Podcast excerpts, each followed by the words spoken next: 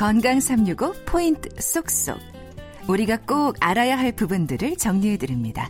건강 365 박광식의 건강 이야기 삼성서울병원 산부인과 이유영 교수와 함께하고 있는데요. 난소암을 주제로 말씀 나누고 있습니다. 뭐 난소암에 대한 그렇다더라 식의 얘기들 오늘 짚어보겠습니다.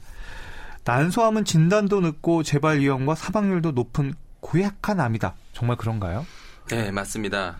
어, 초기 증상이 없고 또 조기 진단 방법이 없기 때문에 대부분 병원에 진행된 상태에서 오시고 어, 이러한 진행된 난소암의 경우 70% 정도 재발을 하십니다.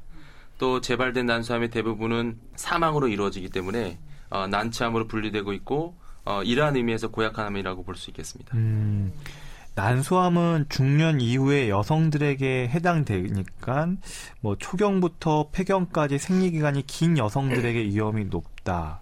그래서 젊은 여성들은 안심해도 된다. 이렇게 받아들이는 건 어떨까요?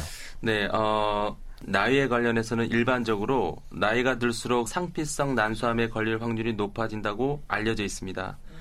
상피성 난소암이 아닌 어, 생식세포에서 기원하는 난소암은 젊은 나이 약 20에서 40대에서 호발하지만 상대적으로 드문 함정이고요.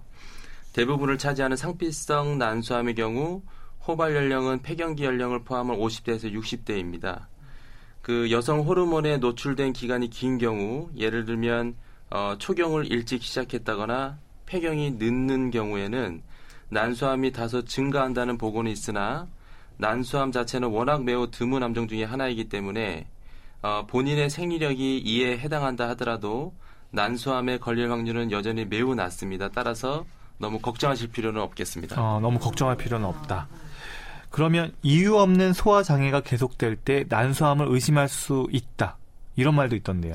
예, 어, 실제로 그 난소암 환자분들의 증상과 관련해서는 어, 70%에서 80%가 굉장히 모호한 복부 팽만감, 소화불량, 복부 동통 등을 호소하시지만 어, 실제로 이러한 증상을 동일하게 유발할 수 있는 상황도 굉장히 많을 수는 있겠습니다.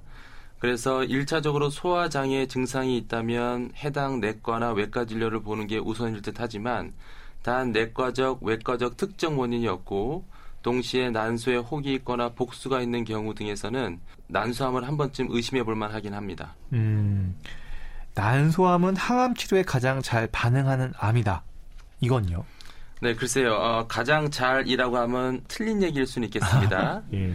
난소암의 종류는 여러 가지가 있고 각각의 특성에 따라 항암 치료의 반응이 다릅니다.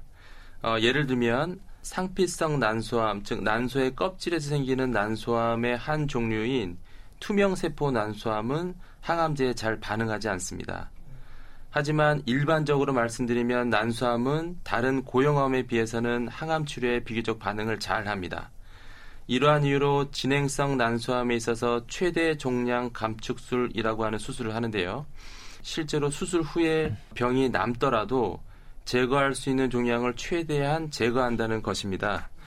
고형암에서는 일반적으로 눈에 보이는 종양이 수술 후에 남아 있으면 이후 항암 치료를 해도 완치될 가능성이 매우 희박한데 반대로 난소암은 수술 후에 종양이 남아 있다 하더라도 상대적으로 항암 치료의 반응을 굉장히 잘하기 때문에 다 제거하지 못한다 하더라도 수술을 진행합니다.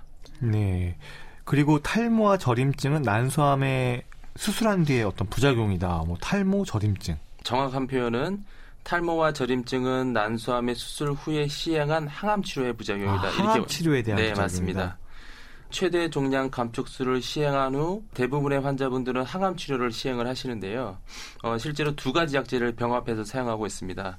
그중 하나의 약제가 특징적으로 탈모와 손발 저림증을 유발하고요. 탈모 같은 경우에는 항암 치료가 끝나게 되면 다시 원래대로 돌아오는데요.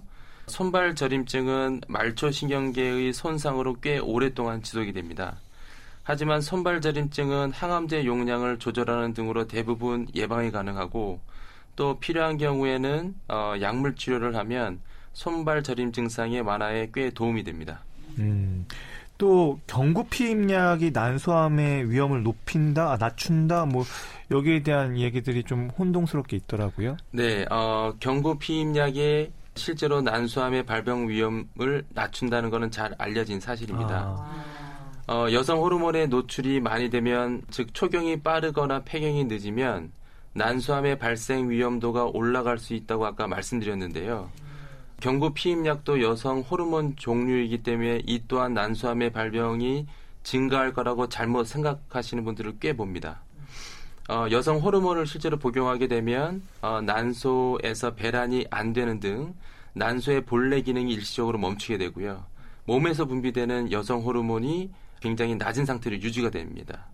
그래서 경구 피임약은 어, 난소암의 발병 위험도를 낮춥니다. 하지만 조금 여기서 제가 말씀드리고 싶은 거는 이 경구 피임약을 오랫동안 복용하거나 35세 이상의 흡연자의 경우 경구 피임약과 관련된 부작용 등도 같이 고려돼야 하는데요. 가장 대표적인 것이 혈전증입니다.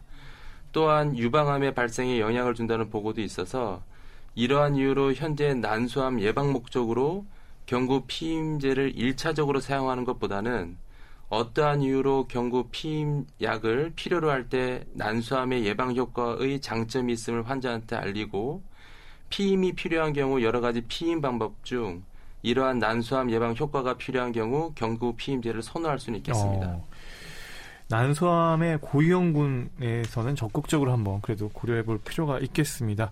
건강365 포인트 쏙쏙이었습니다.